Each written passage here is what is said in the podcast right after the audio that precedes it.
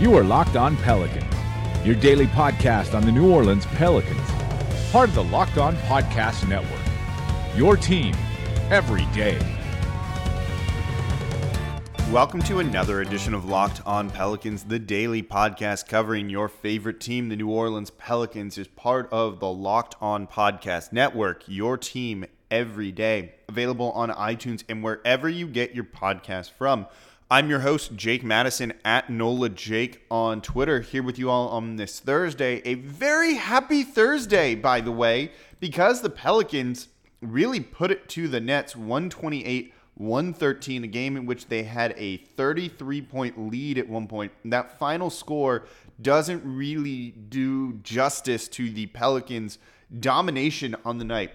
Individual career highs were set, team records were set, multiple team records were set, and the Pelicans did everything you wanted to see about uh, about them from them on this. So we're going to recap this game, talk about it we could nitpick this one. We're not going to really do that much here, I'm not really going to do that because, frankly, this is just a good victory for the team and kind of answers a question or two I had, and I talked about it on the radio, and I'll talk about it here uh, regarding this Pelicans franchise as well and this team this year.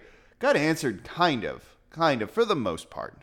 Mainly. Again, we're not going to nitpick that we're also going to take a look around the Western Conference playoff race as we do once a week here on Locked On Pelicans. And then just kind of, I don't know, wrap everything up after this because, again, monumental night for the team. Um, I'm probably going to be a little too enthusiastic and I need to dial it back because, again, it is against a 12 win Nets team. Hey, that's better than they were last year. So We'll take a look at this game and more in today's edition of Locked On Pelicans. So I'm going to lead talking about kind of the records that were set with this franchise last night, a lot of it having to do with Rajon Rondo. So the first number that's going to jump out at you is the Pelicans had 40 assists on the night. That is, in fact, a franchise high in a single game. And just really impressive. They had 40 assists on the night on 48 made shots. There were only eight unassisted field goals this entire game. When the Pelicans talk about ball movement and everything they want, this is it. They also only did that with 10 turnovers. This shows you what they're capable of. Now, it's against the Nets, just as, as the shutters flap behind me and make loud, scary noises. Um, just as the past game we were against the Heat without Whiteside, against the Orlando Magic without Aaron Gordon, three struggling teams and subpar opponents. But as I said on the podcast yesterday, just beating and dominating, and these are three dominant wins in a row for the Pelicans, is impressive because that is not something they do consistently. You're starting to see them get that killer instinct, that killer mentality needed to close out games and hammer opponents, get the win, get out, and move on. That, in and of itself, no matter what the competition is, is a good thing to see developing for this team. But 40 assists, eight unassisted field goals. Rajon Rondo set a career high and a franchise high with 25 assists in this game, doing it on just two points. He had three turnovers. I think we're going to claim it's all good there. Seven rebounds as well. So a number of just exactly what you wanted to see and just impressive. And Rondo was zipping around and at one point kind of just chasing assists. He could have scored or he could have done other things. This is what he's done his entire career. But frankly, went out and just was zipping passes around. And a lot of that had to do with guys moving off ball. We've seen this offense kind of – stop at times and you know kind of just stagnant and uh, stop moving i don't know lack of movement basically is what i'm trying to say here. And this is exactly what you want to see. When they don't do that this is what the offense looks for all four quarters minus one kind of area um, late in the third to end the third when the nets went on a 17 point run. They went on a 17 point run and the pels still won 128 to 113 um, and this is where you get crazy numbers in the plus minus column for Anthony Davis, DeMarcus Cousins, some of these other guys. Cousins was plus 39 on the night. Davis was plus 37. Holiday was plus 36. Rondo somehow was only plus 28. it, it just showed. Like you can see it. You don't even need those numbers to know how dominant the Pelicans were on both ends of the ball. And we'll talk about the defensive side of the ball in the next segment here. But when things are clicking, you can see this team is terrifyingly good. They have the sixth best offense in the league. That's certainly going to go up after uh, last night's game against the Nets.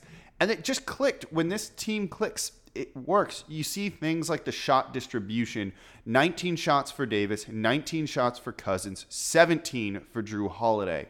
Numbers you want to see like that. More than that, over the past three games, we've seen DeMarcus Cousins really play down low. He's not falling in love with the three point shot as much anymore. He still had six attempts last night, but he had under three the past two games uh, in each one what you want to see from him is playing down low, playing bully ball, and just kind of, you know, bruising other teams. The Pelicans scored 48 points in the paint. They get close to 50. They're really good in that area. That's where you start to feel comfortable.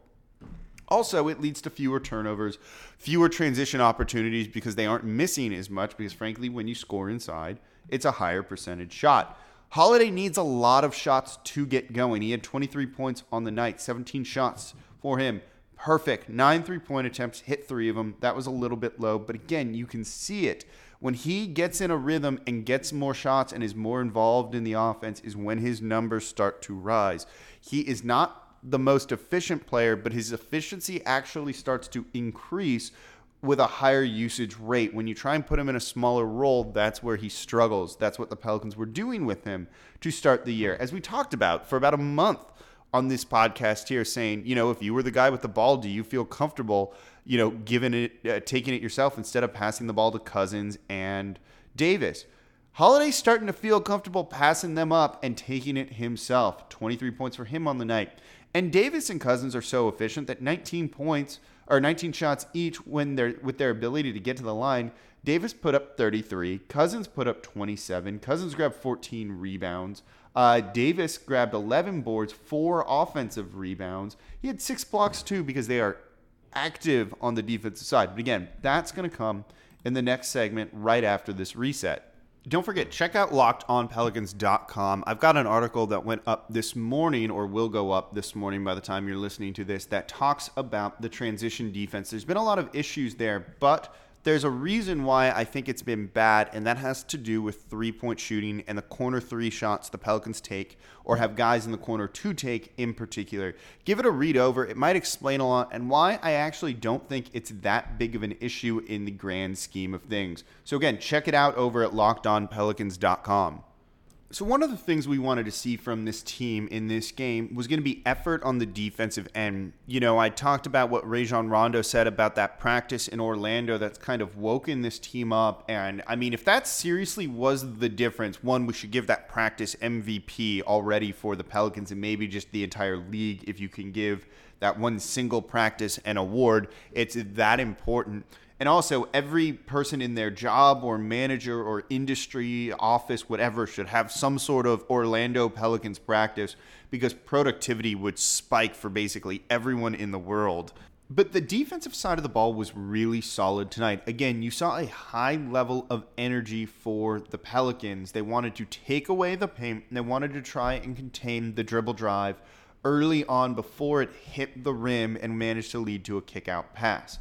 Or uh, the the Nets take a lot of threes. They're not great at making them, but what they really do and the way they thrive is when a guy like Allen Crabbe or Spencer Dinwiddie drives and manages to kick it out. The Pelicans took that away. Brooklyn still shot a lot of threes. They were 19 of 38 on the night, 58%, but it was really led by you know almost three guys. You had Nick Stauskas go seven of 10 from behind the arc, and that was mainly on just pull up threes later on when he was just shooting and he just happened to make them. And the Pelicans were content to let this kind of be the case. They also had Omer Asik and um, Diallo in there at the end of the third. And we're going to talk about that stretch in a minute and why I actually think it's okay. Um, you know, Caris LeVert hit three of six, and then you had Quincy Acy, who went two of 12, I think, the other night, went four of five last night. Those are the guys who really did damage, and that was it. The Pelicans contained everyone else for the most part. And when they did get inside, they were active. Davis had six blocks on the night. DeMarcus Cousins wasn't just kind of swiping his arms trying to knock the ball loose. He only had two personal fouls on the night. Davis only had or er, only had had zero. That's great because you're going to get called for reaches when you just kind of lazy, lackadaisically swipe at the ball. And when you don't do that, when you instead put a body on guys, they're going to miss shots. And you can see it where they net shot over 50% from three, but were shot 45.6% on the night. So not a tremendous number. And you can see that their two point field goals were pretty bad. Pelicans took away what they wanted to do. Brooklyn only had 30 points in the paint. They'd like more than that for sure. The Pelican starters shut them down, basically, that starting unit, and they had to rely on the backups in one stretch. And that stretch, which saw the 33 point lead cut down to 17, so basically in half, might have stressed you out, and that's okay. Um, I understand why. But as I said in the moment on Twitter, I wasn't overly worried. At that point, the Pelicans had played now 11 guys in the game. They had recently, as we've talked about, only been playing an eight man rotation. Finally, you saw Diallo get some burn in there. Ian Clark was in there. Jameer Nelson was getting good minutes. And Omer Asik was getting good minutes. Omer Asik, in his three minutes and 15 seconds on the court, was out had a negative 17. That's how bad this unit played. But it was okay because it allowed some key rest for guys like Anthony Davis, DeMarcus Cousins, Jrue Holiday, and Rondo. We've seen it where late in the fourth quarter, the Pelicans start to blow a lead because Davis has to sit at around the eight minute mark of the fourth for three minutes and then come back in at five. And in that three minutes, you've blown the lead and now you have to fight and it's too late and all of those bad issues. Here, they knew the starters were going to play a little bit in the fourth. It was never going to be, you know, one of those situations where they sat the entire fourth quarter. Brooklyn goes on this 17 point run, and the Pelicans got rest to key guys. Start of the fourth, those key guys, the starters, Davis, Cousins, Holiday, Rondo, all of them more, are back in the game. And they came out with a killer instinct that you have not seen yet. And part of it is probably because of that Orlando practice and the new mentality that they've had. But another big chunk of it is definitely going to be that these guys were rested. At that point, they didn't have a lot of minutes on them. They hadn't played the entire third quarter and need to be benched in the fourth. They came out, they played hard in the minutes, they iced the game, then they went to the bench and chilled. And they maybe stayed in a little bit longer than they should have. But Davis played 32 minutes, 32 and a half minutes. Cousins played 32 and a half minutes. Holiday played uh, slightly over 32 and a half minutes. Rondo, by the way, this makes his night even more incredible. 25 assists in 30 minutes and 18 seconds. The dude was almost averaging an assist per minute while he was out there. Goes to show you how incredible the night was. But no, resting these guys, letting the lead slip away, you could see it was going to be okay because the starters were going to come back in. And if they'd been playing like they did with this renewed energy, this new sense of urgency that's been lacking from them, and it has been lacking, they were going to come out and they were going to kill it. And they definitely did. And you saw them ice the game. They immediately stopped that 17 to nothing run. The starters took care of business, and Brooklyn was out of it at that point. Basically, the only bad stretch the Pelicans had was the three minutes to uh, the final three minutes of the third quarter, and it was okay because you knew what was gonna be coming next. The Pelicans again took care of business, and I love it. I love this killer instinct that they're showing right now. This is the team we've wanted to see all year. There's a reason I'm sounding this excited on the podcast here, you guys. I'd said, you know, I thought if everything broke well for the Pels, their realistic best case scenario, not really counting injuries to other teams and things like that, would have been like the seventh seed, maybe the eighth seed, eh, eh, very, very best the sixth, but not really, mainly the seven seed, because you could see they're just kind of this lackadaisical team. And I talked about it on the radio with Matt Moscona uh, on After Further Review on ESPN 100.3 down here yesterday that they seem to act like they're the Warriors at times, that, oh, we can just kind of walk through this game and it's no big deal. And they haven't earned that mentality, they haven't earned that reputation, and they frankly shouldn't be playing like that. And they didn't play like that tonight. I said I wanted to see if they're going to do this. This game was going to tell me a lot about how dialed in this team is. And when they're dialed in, they're scary. They're scary good. We saw it after that first preseason game against the Bulls, where they put up, what, 73 points in the first half. Immediately, I kind of looked at this team and was like, oh, if everything clicks, they're maybe looking at the four or five seed in the Western Conference. Maybe four is out of reach now, but five seed is certainly a thing they can do uh, and try and get, and that would be great. And you can see why. All of a sudden, the ceiling I thought this team had was even higher because this is what we've been waiting to see all year. A stretch like this. And they get two more really easy opponents, at home no less, against the Dallas Mavericks on Friday and then the New York Knicks on Saturday to take care of business. And if you do this over a five game stretch, that's when people are going to start to believe in you. And they're doing it. And I'm happy to see it. This is great. Um, so again, that killer instinct and that mentality, and uh, playing 11 dudes and getting some rest for your starters in the game, and seeing that what that in-game rest can do makes a world of difference. So, by the way, we are getting into kind of a serious stretch when it comes to the Western Conference. And I'm going to talk about it coming up here in the last segment of today's podcast. But I want you to go and listen to the Locked On NBA podcast. Catch up around the league, know what the biggest stories are, be an informed NBA fan. And you can do that by subscribing and listening to the once a week Locked On NBA podcast. So before I talk about the Western Conference playoff race and something that might kind of shake that bottom seventh, eighth seed fight up a little bit, I want to keep talking about some of these Rondo things, and then I'm going to tell you all a story because something came kind of weirdly full circle for me um, with last night's game. So Rondo, according to StatMuse, is the only player ever to dish out 25 assists in no more than 30 minutes in a game. That's kind of absurd, to be honest. Rondo also assisted on 52% of the Pelicans' field goals on the night. He assisted on over half of them. Over half of the team's makes, Rondo had an assist on. The franchise set a new record, of course, with the 40 assists. The previous high was 38. Um, and Rondo is the first player with 25 assists in a game since Jason Kidd back in February of 1996. That's all just absurd. I mean, I don't know how else to put it.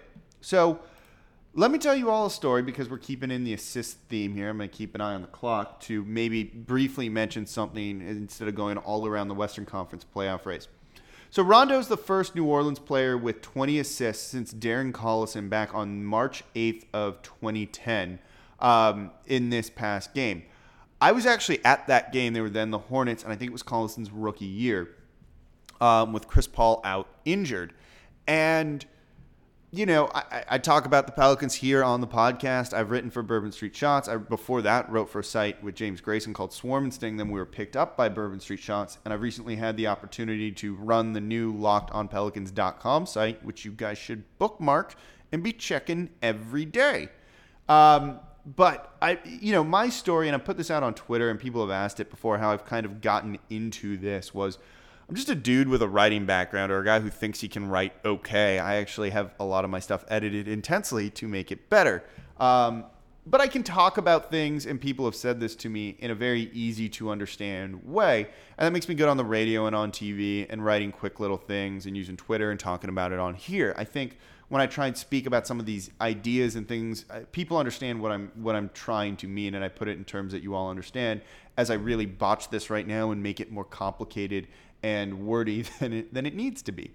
Uh, but I was at that game, and like that's one of the games that kind of inspired me to get season tickets. I've grown up in Los Angeles; was always a Laker fan, but I really just enjoy live basketball and watching these dudes do things. And to see a rookie and Darren Collison put up 20 assists is pretty incredible when you're in the moment and experiencing the thrill of it while you're there. So the next season, I got a real-time job working at a bank down here in New Orleans, had a salary and all of that. So I bought some season tickets, and part of the way through my first season with season tickets, I just kind of decided I should write about the team. And I have a background in writing. I do a lot of writing, non basketball related stuff, even now and did then. I have a degree in creative writing and English. Useful? Kind of, it's worked out. And I do a bunch of work in the film industry. So it just seemed like I really like basketball. I like talking about basketball. I should go and write about basketball, and particularly then the Hornets, because I was at every single game and watching them, and it just kind of worked out. Started writing for a small site, swarmandsting.com, which I believe is now Pelicans Debrief. I'm not entirely sure. All that stuff's changed. Um, but that's what it was at the time. Then got picked up by then Hornets 24 7, which we rebranded as bourbonstreetshots.com of course. And it's just kind of taken on a life of its own from this dude who was one day just in the upper bowl being like, I would like to write about this. Um, and it's been a lot of fun. And it's kind of, like I said, full circle because I was at that 20, the last 20 assist game for the Pelicans with a rookie. And then you've got this one tonight with Rajon Rondo in what's been maybe my biggest season of covering the team, running a new site with the podcast now in full swing, and the Pelicans' most important season in a very long time. And eh, again, again, it just kind of came full circle tonight. It was kind of weird. And I don't get really misty or nostalgic or emotional when it comes to things like that. But I just thought that was cool, and I figured I'd share it with you guys. I'm a big reader, and one of my favorite authors is this. I think he's Japanese writer now. I'm forgetting Murakami, who one day used to run jazz clubs, I believe, in Japan, and was a big baseball guy. And he was just at a baseball game, and someone hit like a double and he just kind of woke up was there one day and was like i should just write a novel. And he did and now he's a really well respected famous writer who's written a number of very good things and i've written writ, written read most of them and he's one of my favorite writers.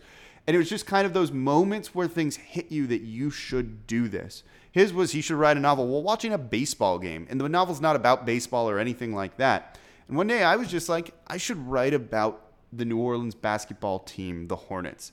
And look what it's done. So it's kind of cool. Like I said, coming all full circle with everything. So, getting away from that, let's take a look around the Western Conference playoff race. I'm going to do this quick since I'm going a little long today. Um, but one of the interesting things here is, again, you've got Golden State, Houston, San Antonio, Minnesota in the four spot, Denver five, OKC tied for five. They're starting to come on. Uh, Portland at seven. I thought they were going to kind of fall. New Orleans at seven, tied with them. They're probably going to jump up to eight now. These are the standings as of last night. Utah at nine, and then the Clippers at 10. Clippers might be a little bit interesting. I really do think basically the top eight as it stands now are what it's going to be. I think Utah will fall out eventually, just dealing with the injuries to Gobert and a brutal stretch of schedule coming up. And it's it's tough, simple as that. But you know, the Clippers are going to make things a little bit interesting. They're 14 and 19. They have Blake Griffin coming back relatively soon. They got Teodosic back already. They've improved their play recently. This is why the Pelicans need to get these wins now because you need to get as far away from that Clipper team as possible so that when they make a run and the Pelicans hit a tougher stretch of schedule and start losing some games, you're going to feel a little bit better about it because you've got that cushion. Build that cushion right now. So that's all we'll do when we talk about as, as I kind of go around the the Western Conference here. That's the most interesting thing. I think Utah's going to fall out. I think Portland's going to continue to, to sag a little bit. New Orleans will jump them. And then maybe it's going to be a fight between Portland and the Clippers for the final playoff spot. Not sure about that yet, but it's something that maybe should be worth watching. So that's going to do it for this edition of Locked on Pelicans. Great win for the team against the New Jersey Nets. 40 assists, 25 for Rajon Rondo. That is absolutely incredible. Uh, so tomorrow's podcast, final podcast of the week on Friday, we'll preview the Mavericks game. And don't forget, I've got tickets I'm going to be giving out to these next two games coming up. So make sure you follow Locked On Pels on Twitter. Make sure you follow me at Nola Jake on Twitter. Uh, we'll be doing some giveaways. They're all going to be random, maybe one or two trivia things with the first people to give me the answers, uh, depending on how many tickets we're going to be giving away. So make sure you're following, make sure you're listening. One of them might be on Facebook, so make sure you search Locked On Pels on Facebook, like the page, so that you know when this is going to be coming. Uh, so thank you all for listening. As always, I'm your host, Jake Madison, at NOLA Jake on Twitter. I'll be back with you all next time.